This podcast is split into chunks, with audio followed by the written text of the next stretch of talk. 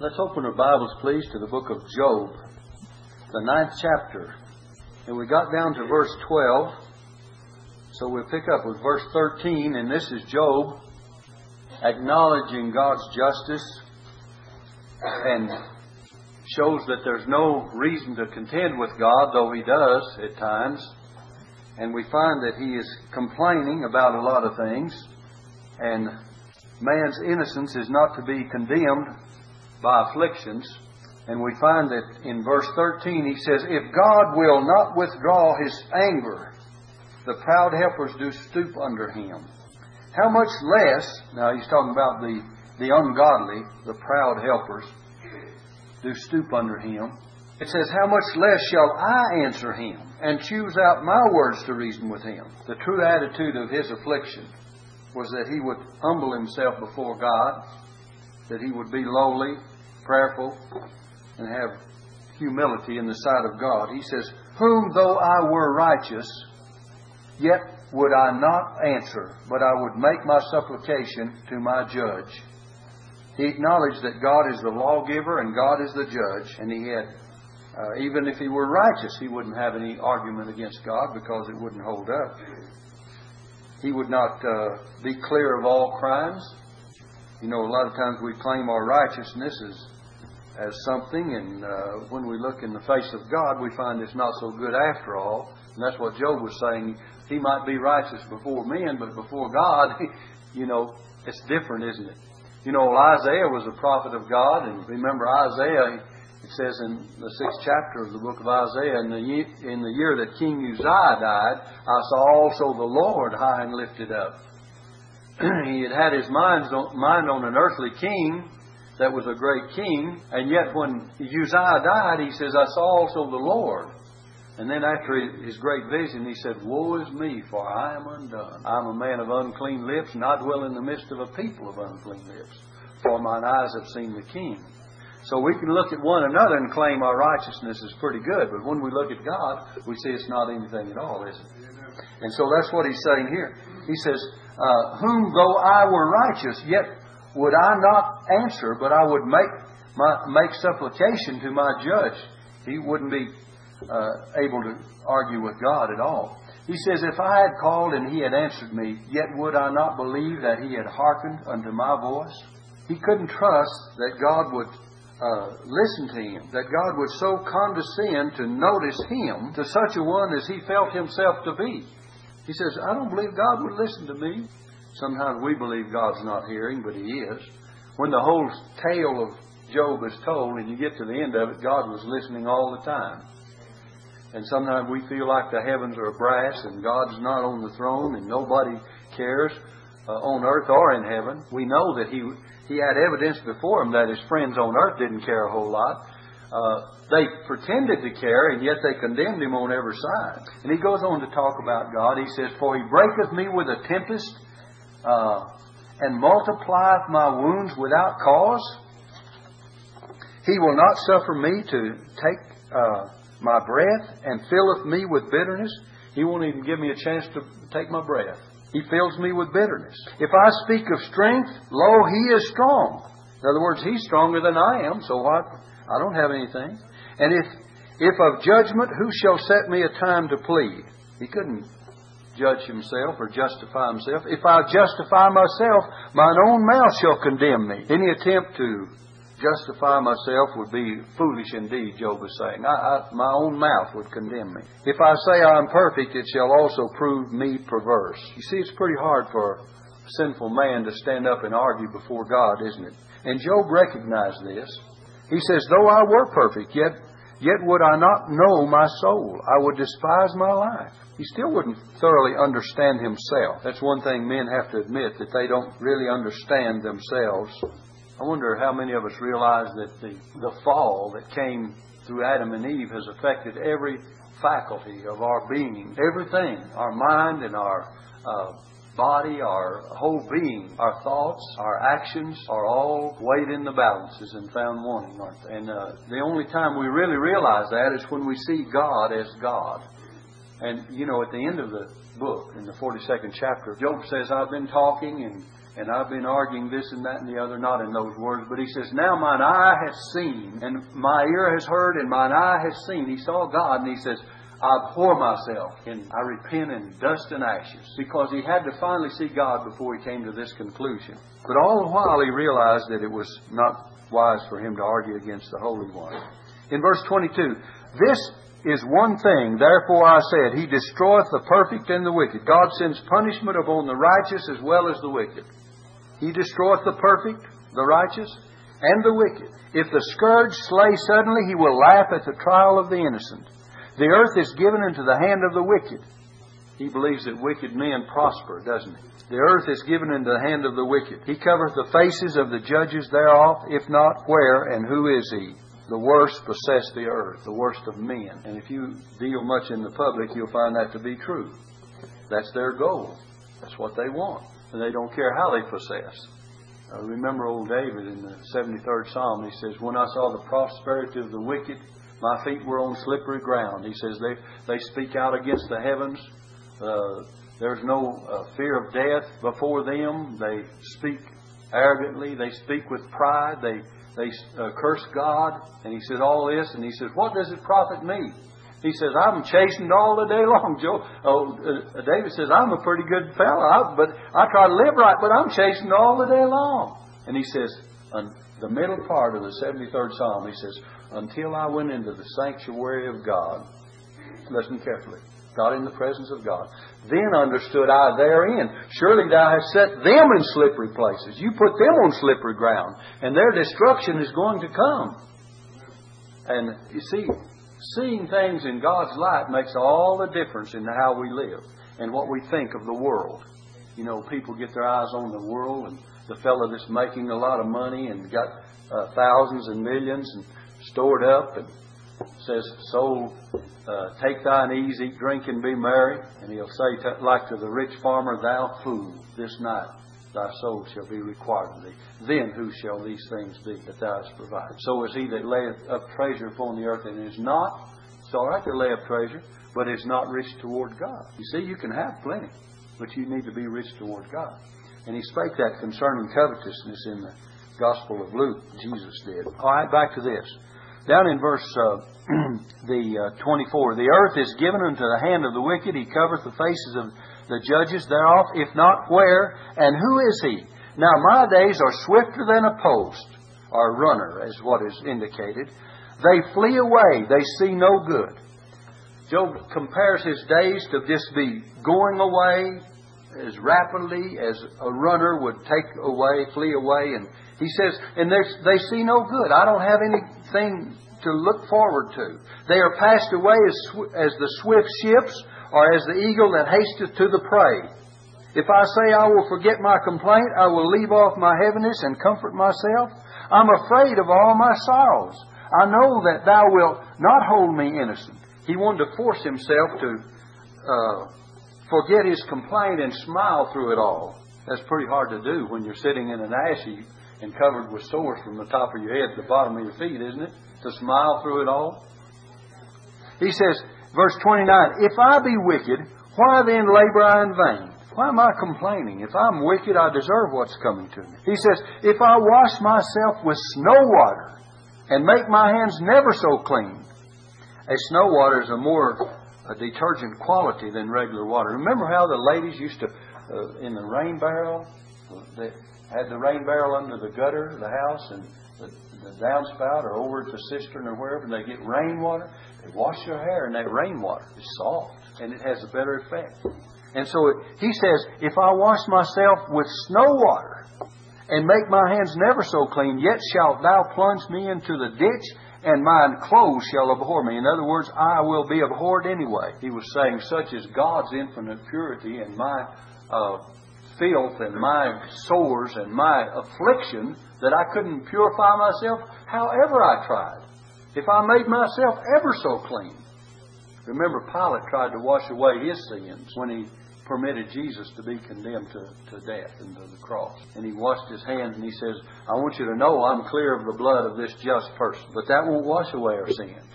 You can't wash away your sins with water. You can't even wash them away, wash them away in the baptismal waters, like a lot of people claim. They have to be washed away. Uh, Revelation chapter one verse five says, "Who hath loved us and washed us from our sins," listen, "in His own blood," not in baptismal waters, in His own blood. All right, look at this. And that's by faith in the redemptive blood of Christ that we're made clean. Verse thirty-two, "For He is not a man as I am, that I should answer Him, and we should come together in judgment." He says, I can't argue with Him. He's God. I could argue. He argued with these men, didn't he? His three miserable comforters, his three friends that stared at him for seven days and nights before they spoke a word as he sat there in his affliction. And then when they did, each one of them had their idea. They'd already figured out which way they were going to, to bring about Job's condemnation. And one of them spake of the voice of, uh, of tradition, uh, the voice of experience, the voice of tradition, and then the voice of... Uh, of uh, legalism is chapter eleven. We're going to get into that in the eleventh chapter. We haven't met yet Zophar, who speaks against Job with the voice of, of legalism. And you, you can take any one of these avenues and condemn anyone for anything that's happening in their lives. Did you know that? Whatever your situation is, I don't care what it is, someone can take any one of those voices, the voice of, of experience, say, well, now I've seen, and they can outdo you. They can say, uh, uh, of old time it happened this way, the voice of tradition, it's always been this way, and they can condemn you. Or they can go from the legalistic standpoint and find a way to condemn you. And at the end of it, God said that they spake not right concerning Job. And He says, if they'll offer some sacrifices, a burnt offering, burnt sacrifice, and then ask Job to pray for them, then I'll forgive them. You see, the shoe was on the other foot at the end of it. But let's look at this. It says in verse thirty-three, "Neither is there any days man betwixt us that that uh, might lay his hand upon us both." There's no mediator. In other words, the daysman, or the time that you would have your day in court, so to speak, and have a representative, one to negotiate and one to plead your case, a mediator. And evidently, Job had not yet found out what Paul told us in First Timothy chapter uh, two, verse, and fi- verse five, where he says, "But there is one God and one mediator between God and men, the man Christ Jesus." And there finally did come to be a daysman or a mediator. And Job says, I wish that I had a man that could lay his hand upon myself and upon God and bring us together. You know who that man is? Jesus, isn't it? That's the man that did it. And that's the man that does it today. He's the one and only mediator between God and men. The man Christ Jesus is not the preacher. It's not a priest. It's not a glorified saint. It's not the Virgin Mary. It's the one mediator, the man, Christ Jesus. And that's the only one. He says, "Neither is there any daysman," the word in the margin says umpire, one that should argue, uh, and that might lay his hand upon us both. "Let him take his rod away from me, and let not his fear terrify me." He wished God would just remove this rod of judgment. "Then would I speak and not fear him. But it is not so with me." He says, uh, I'm not so. This is not so with myself. Job imagined, imagined and hoped for a lot of good things and a lot of things that would settle the argument between his affliction and between uh, why God would bring it about and settle the d- dispute. And he really didn't know that God was only permitting him to be tried by Satan, remember? And so, uh, in the midst of it all, that's all he was wanting. But he says, it's not so with me. It just won't work for me. And then in chapter ten, I want you to notice. And by the way, Randy touched on it a little bit ago. "My soul," I want you to see this, "my soul is weary of my life." There's two different words, soul and life. "I will leave my complaint upon myself. I will speak in the bitterness of my soul." There's two words, uh, N E P H E S H, the soul or immortal mind. This refers to that. And C H A I means animal life. And the soul here, or the immortal mind, is distinguished from uh, the animal life. We have life like an animal, but we also have a soul like man. An animal doesn't have it. And that passage, Brother, Brother Randy mentioned it uh, a little bit ago. In Ecclesiastes chapter three, I wouldn't, it, it would be well if you'd look at this. It might do you some good. Verse nineteen. Ecclesiastes three, verse nineteen. For that which befalleth the sons of men befalleth beasts. Even one thing befalleth them, as one dies, so dieth the other. That's true. A man dies and the beast dies, doesn't he? With respect to the mortality of their body, bodies, and animal life is the same, in a sense, in both man and beast. Because we both go back to the dust, don't we? We both die. But look, yea, they have all one breath. That is life, the breath of life. So that a man hath no preeminence above a beast, for all is vanity. Now listen carefully. All is vanity. Now then, the next verse. And all go into one place, all are of the dust, and all turn to dust again. He's talking about the body, isn't he? And your so-called Jehovah's Witnesses will stop reading right there, because they can't explain the next verse. They say, see, man's just like, when a man dies, he's just like a dead dog. And uh, he goes back to the dust. We believe that when a man dies, his spirit goes to God. And we believe that the Bible says to be absent from this body that goes back to the dust is to be present with the Lord. So something's present with the Lord. That body's not present with the Lord. It's in the ground, right? But look at the next verse.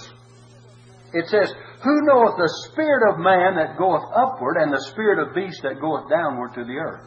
Spirit here is a proper distinction is made between man and beast. The immortal spirit of man that goeth upward. The sons of Adam, the sons of uh, man, man. But his spirit goes upward. It goes to God. And that's why they don't read that verse, because they don't want to tell you that, that man has a spirit and he departs to be with God instead of Uh, sleeping in the ground and is dead until uh, they do believe in the resurrection, but they believe that man doesn't go to, in the presence of God. That's where most of your cults depart from Scripture. In fact, the biggest part of them, not only Jehovah's Witnesses, but Christian Scientists and others. And uh, there's a whole lot of them. You know, Mary Baker, Eddie Glover Patterson. I don't know which order they came in, but she had about five husbands. Anyway. Uh, and she was the one that wrote uh, Science and Health and Key to the Scriptures. And and in her book, this, if there was no other statement in it but this, it would be enough to condemn the whole thing. She says, there is no blood sacrifice, however great, can atone for the sins of man. That's an outright denial of the redemptive and atoning blood of Jesus, isn't it? So have nothing whatsoever to do with it. Some people say, well, oh, they believe this, they believe that, mind over matter situations. Well, whatever they believe, it's wrong, because a little leaven leaveneth the whole lump. And just leave it alone. When you find someone wrong on one fundamental of the faith, leave it alone, because they'll be wrong somewhere else down the line. You just don't have anything to do with it. And so uh, as far as the spirit of man, let's turn back to Job again. We, we have the very same thing in Job chapter ten, verse one. My soul is weary of my life. In other words, he's speaking of the fact that he had a, a soul, an immortal soul, but his life, his, his body was about to... You know, he was covered with sores from the top of his head to the sole of his feet, and he felt like he, he really wished he had died. Remember, he said, I wish I'd never been born. He wished he could die. So that's why he said, my soul is weary of my life. It needs to be set free from this, this body. And he says, uh, in the uh, notice, my soul is weary of my life. I will leave my complaint upon myself. I will speak in the bitterness of my soul. I will say unto God, do not condemn me. Show me wherefore thou contendest with me. What's the reason? He's saying, God, why are you doing this to me?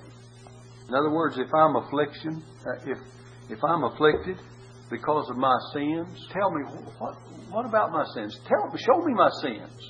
See, he's contending with God. It is good unto thee that thou shouldest oppress, that thou shouldest despise the work of thine hands, and shine upon... He says, is it good unto thee? I, I want to get that straight, because it's a question. Is it good unto thee that thou shouldest oppress? He's asking God. That thou shouldest despise the work of thine hands? He's the work of God's hands. And shine upon the counsel of the wicked? Am I so wicked that I deserve this? Hast thou eyes of flesh, or seest thou as man seeth? Can you feel what I'm feeling? Are thy days as the days of man? Are thy years as man's days? Man cannot be compared to, to God. He says, that thou inquirest after mine iniquity, and searchest after my sin? He says, God has searched us out. He knows all about us. Look in verse seven. Thou knowest that I am not wicked, and there is none that can deliver out of thine hand. He says, God, you know everything. Thine hands have made me and fashioned me together round about, yet thou dost destroy me. He says, God, you know all about me, and yet you are destroying me. In verse nine, remember, I beseech thee, that thou hast made me as clay, and wilt, and wilt thou bring me into dust again? He knew that this clay was not a permanent condition. Wilt thou bring me to dust again? He knew the time would come that he would be brought back to dust again. You read uh, Second Corinthians chapter five, and you know what it says there? It says, if our earthly house of this tabernacle were dissolved, he says, we know. Paul says, for we know if our earthly house of this tabernacle were dissolved, this body of clay, back to dust again. We have a building of God, and house not made with hands, eternal in the heavens. He says, in this tabernacle we do groan, being burdened, desiring to be clothed upon with our house from heaven. We groan, being burdened. We're burdened with a lot of things in this life, aren't we? Trials, temptations, our sins, our old carnal nature, our feelings of inadequacy, our feelings of sinfulness, our feelings of uh, when we go through trials and sufferings. In this tabernacle we do groan, being burdened, and it's common to men, isn't it? But he says, and earnestly desiring to be clothed upon with that house which is from heaven. And then he says, to be absent from the body is to be present with the Lord. He says, we walk by faith, not by sight. Okay, look at this now. In verse uh, nine, remember, I beseech thee, that thou hast made me as a, as the clay, and wilt bring thou and wilt thou bring me into dust again? Hast thou not poured me out as milk, and curdled me like cheese? Thou hast clothed me with skin and flesh, and hast fenced me with bones and sinews. In other words, you've made me a human being, and you've clothed me with flesh, and and you fenced me in with bones and sinews. Thou hast granted me life and favor, and thy visitation hath preserved my spirit. In other words, you've given me an actual existence among the sons of men. I have an actual physical body existing here, but I have a spirit as well. You know, you and I can get a lot if we'll listen to God's Word. We, this we live in is just a house. That's all in the world it is. And the real you is not... You say, well, I saw brother so-and-so or sister so-and-so. You saw them. You saw their flesh. You saw their being. But to really see them in the light of God, you would have to see their spiritual uh, personality, so to speak. You'd have to see what's inside of that body. You'd have to see that individual as far as his character and his, his standing and his holiness and his... Uh, condition, existence before God. Remember, uh, the Bible says, God seeth not as man seeth. Man looketh on the outward appearance, but God looketh on the heart. God sees the real person. He not only sees us outwardly, but He sees the real person. And so when we uh, see the outward appearance, that amounts to a little bit, but not as much as it is to see that individual for what he is and who he is. There's some wonderful characters of men that are real men and women and boys and girls. And we only see that when we come to know how they stand with God and who they really are and what they'll do and their faithfulness and their trustworthiness and their goodness and their love and their concern. We only see them when we see that inside. We don't see that from the outside. It says in verse thirteen, and these things thou hast thou hid in thine heart? I know that I know that this is with thee. God, you understand all about this. If I sin, then thou markest me, and thou wilt not acquit me, uh, acquit me from mine iniquity. He says in verse fifteen, if I be wicked, woe unto me, and if I be righteous, yet will I not lift up my head. He says, if I'm wicked, I deserve to be punished. If I'm righteous, yet he still hadn't anything to be proud of, because he knew his righteousness wouldn't stand very uh, far in the sight of God. Yet will I not lift up my head. I'm full of confusion. He was saying, therefore see thou mine affliction. He said, I can't see it, but you can see it. I can't see myself really as I am, but he knew God could see it. He was confounded uh, at his state and circumstances. I am full of confusion. Does that fit anybody? You ever understand God's dealings and why God permits sufferings and trials and all these things to happen? You say, I don't understand this. You know, I'm confused. If God loves me so much, why am I going through this situation? But He does. He says, Uh, I can't see it, but you can see it. Therefore, see thou mine affliction. You look on it in the right way. And God does. He looks on it in the right way. He knows all about it. And you can't help but get to the conclusion of this from time to time to, to prove the fact that God was just waiting till everything worked out and Satan got through with all of his uh, testings and trials against uh, and his temptations against Job and his affliction of Job, where God would turn it again and give Job the victory out of through all of his sufferings. So you can see that you have to anticipate the end uh, once in a while as we read all of this that Job didn't understand. And I'm sure we would have been as anxious to know the end of it as Job was, or more so. Job was really anxious to know why all this was happening. Therefore, see thou mine affliction. Verse sixteen, for it increaseth. Thou huntest me as a fierce lion. And again thou showest thyself marvelous upon me. Thou, thou renewest thy witnesses against me, and increaseth thine indignation upon me. Changes and war are against me. He says, all this is... Wherefore then hast thou brought me forth out of the womb? Job was complaining very bitterly of God's treatment to him.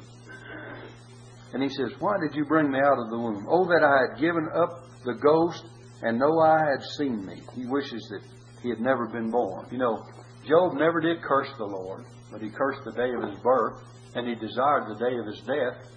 But in all this, he didn't sin against God in saying, God, you're to blame for all this. He contended with him. He wanted to know why. He had many questions, as we all do. And he never did curse God like his wife wanted him to. When he was smitten from the top of his head to the sole of his feet, lost his family and his possessions. You know, I found something in the first chapter. Look back there.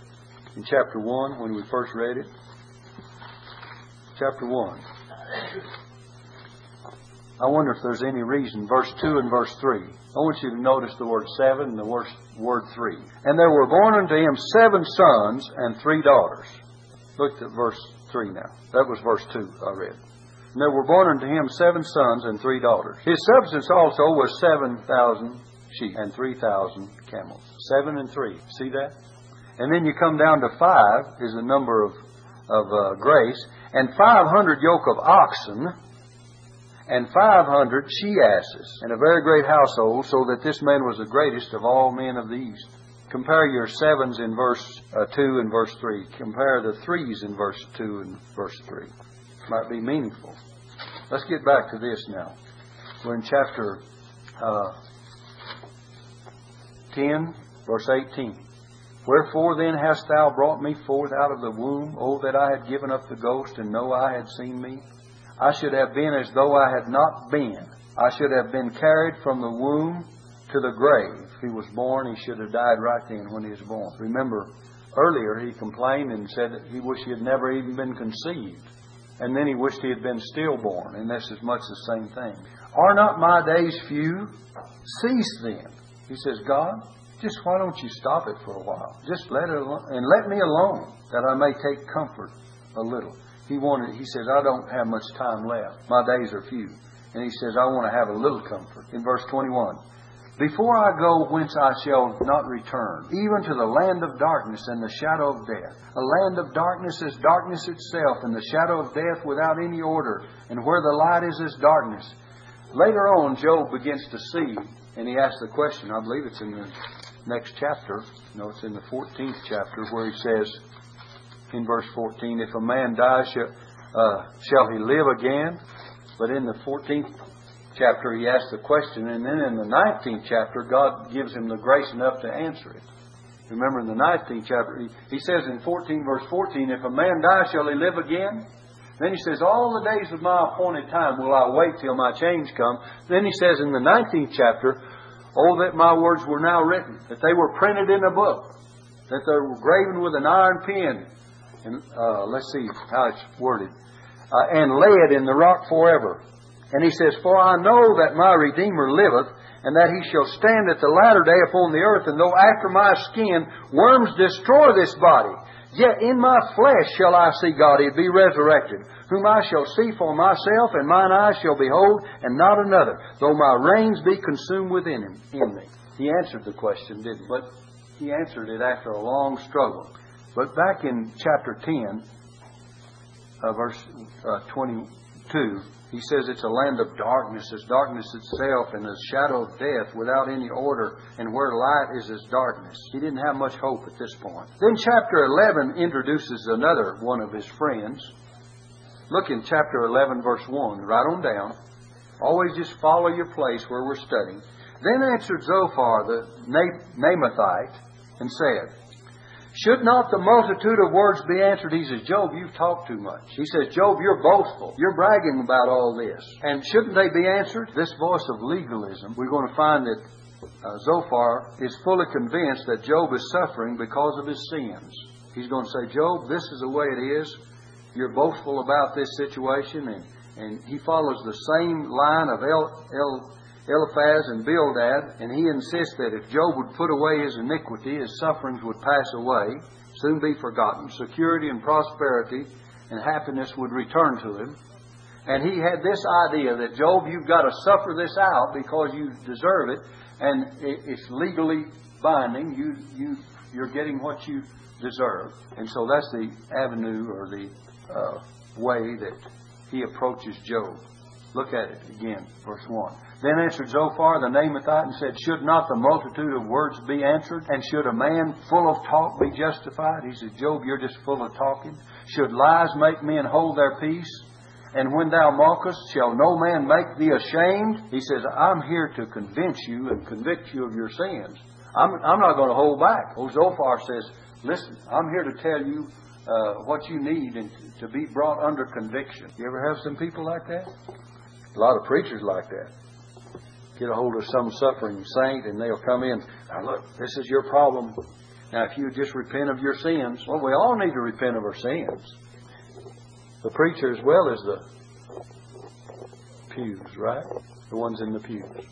So, to, to start coming down on someone saying, "Now if you'll just repent, everything will be all right and you'll be through with this problem." No, you won't understand the mysteries of God when you do repent, because a lot of times repentance and faith, we know, go together and it brings salvation. And yet, on the other hand, a lot of times bad things happen to good people. And we don't understand all these mysteries. But Zophar says, "Oh yeah, I do." He says, "And I'm going to be the one that will show you how, why you need to repent. For thou hast said, my doctrine is pure, and I am clean in thine eyes." He says, "Job, you've claimed that you, your, your teaching is right and that you're clean in the eyes of God." And he says, "But oh, that God would speak and open his lips against thee." He's, old Zophar says, "I wish God had talked to you. I wish God had come down on you." And when God did open his lips to Job, it wasn't like Zophar intended, was it? When God opened his lips to Job, he says, "Job, uh, you're forgiven and everything's okay." And he says, "If you'll pray for these three friends of yours and they'll offer a burnt sacrifice, well, I'll forgive them too." So he says, "Oh, but oh, that God would speak and open his lips against thee." Against thee. He didn't say, you know, look, he already has his mind made up. He didn't say, "Job, if God would just speak and bring comfort to you and show you your needs," or, or you know, he, he wasn't coming from a sympathetic and, and an instructive point of view at all. You know, the Bible says in the New Testament, Paul told Timothy, he said, "Preach the word." He said, "Be instant in season, out of season, reprove and rebuke and exhort with" what? "With all long suffering and doctrine and teaching and instruction." These fellas weren't doing that. They were reproving and rebuking with no avenue out, you know. And they were blaming someone uh, and, and coming to a conclusion before they know all, knew all the facts. He says, "And that he would show thee the secrets of wisdom, that they are double to that which is. Know therefore that God exacteth of thee less than thine iniquity deserveth." He says, "Job, you don't, you, you didn't get half what you deserved. Less." Look at that again. "Know therefore that God exacteth of thee less than thine iniquities deserveth."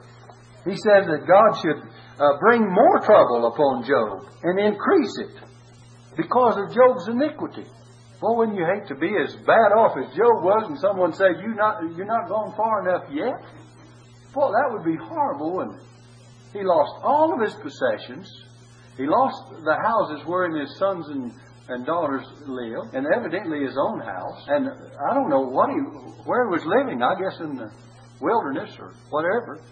But anyway, all of this, and then he was smitten from the top of his head to the bottom of his feet with sore balls, and with sores all over, and he sat in an ash heap and wept of his condition, and he took a piece of broken pottery and scraped the sores and wounds on his body. And then this guy says, Job, you don't have half of what you deserve. It's less than thine iniquity deserveth. Boy, I tell you, with, with friends like that, who needs any enemies, huh? Boy, I'm telling you, I'd like for... Job says, you know, when a man's in this condition, he says, sympathy ought to... Pity should be shown to him. I can understand that. I say, Job, I'm with you. Just show me a little mercy. Instead of standing there and condemning me about all this, telling me I'm a great sinner, canst thou by searching find out God? Now look, he starts dealing with how mighty God is. Well, Job knew how almighty God was. Canst thou by searching find out God? Canst thou find out the Almighty unto perfection? He said, Job, do you know anything about God? Wouldn't it be awful for a man to be, as God said, when Satan came to accuse Job, he says he's a perfect. He says, have you considered, he said to Satan, have you considered, God, God spoke to Satan, he says, have you considered my servant Job, that there's none like him in all the earth, a perfect and an upright man, one that feareth God and escheweth evil or shuns evil? He says, have you found a man like that anywhere? And here, this guy says, uh, do you know anything about God? It, it is as high as heaven. What canst thou do? Deeper than hell. What canst thou uh, know? The measure thereof is longer than the earth and broader than the sea. If he cut off and shut up or gather together, then who can hinder him? Well, it's true. God has all this power. What Zophar was saying, you know, was true. God is mighty and He's all-powerful, and no man really knows God to that extent. But he said, Job, you don't know anything about it. Verse eleven, for he knoweth vain men, he seeth wickedness also. He's saying, Job, he knows you. He sees your wickedness also. Will he not then consider? For vain man would be wise, though man be born uh, like a wild ass's colt. If thou prepare thine heart... Now he says, Job, if you'll just do this, this is the words you've got to say. This is what you've got to do. If thou prepare thine heart and stretch out thy hands toward him, if iniquity be in thine hand, put it far from thee. Let not wickedness dwell in thy tabernacles. He says, Job, if you would just put away iniquity, if you would just turn to God, everything would be all right. By the way, only God can put away iniquity. And it's put away through His sacrifice. It says, for then shalt thou lift up thy face without spot. Yea, thou shalt be steadfast and shalt not fear. He's showing the results of such a condition before God. And it's true that if, if Job was in such a situation that he needed to confess his sin and get uh, atonement made for it, that all these blessed results would have come to him. And it's and here are the results. Notice they're uh, kind of eight, I believe they're eightfold in verse fifteen beginning. For then thou shalt, uh, shalt thou lift up thy face without spot. Yea, thou shalt be steadfast and shalt not fear. In verse sixteen, because thou shalt uh, forget thy misery and remember it as the waters that pass away. And thine age shall be as clear, uh, be clearer than noonday. Thou shalt shine forward. Thou shalt be as morning. And thou shalt be secure because there is hope. Yea, thou shalt dig about thee. And uh, thou shalt take thy rest in safety. And also thou shalt lie down, and none shall make thee afraid. Yea, many shall make... Uh, suit unto thee. He was telling them about all God would do for him. But he says, but the eyes of the wicked shall fail, and they shall not escape, and their hope shall be as the giving up of the ghost. Boy, Zophar made his speech, and now Job answers him. And Job answered and said, no doubt, but ye are people, and wisdom shall die with you. He says, you know, without a doubt, you're the wisest people on the earth, and when you die, there will be no wisdom left.